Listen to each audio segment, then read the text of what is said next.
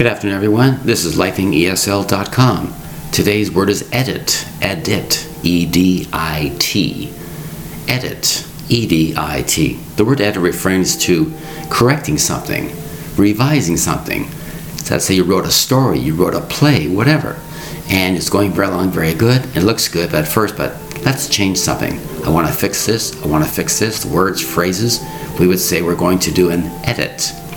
There's people who work, and they're called editors of newspapers and magazines. They look at your work and they say, man, this should be changed, that should be changed. It would be better if you did this. We must edit this. Edit means to correct something. To supervise somebody to fix this or fix that is to edit. There usually it's a written work of some kind, a written documentation, a written journal, a written newspaper, column, whatever.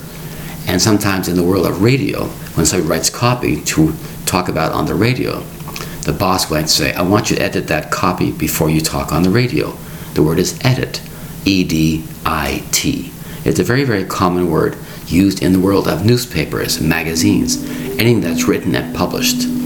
Is usually have one person in charge of editing or copy editing to correct, revise, make sure the grammar is correct, the spelling is correct. They are called performing of edit of that journal.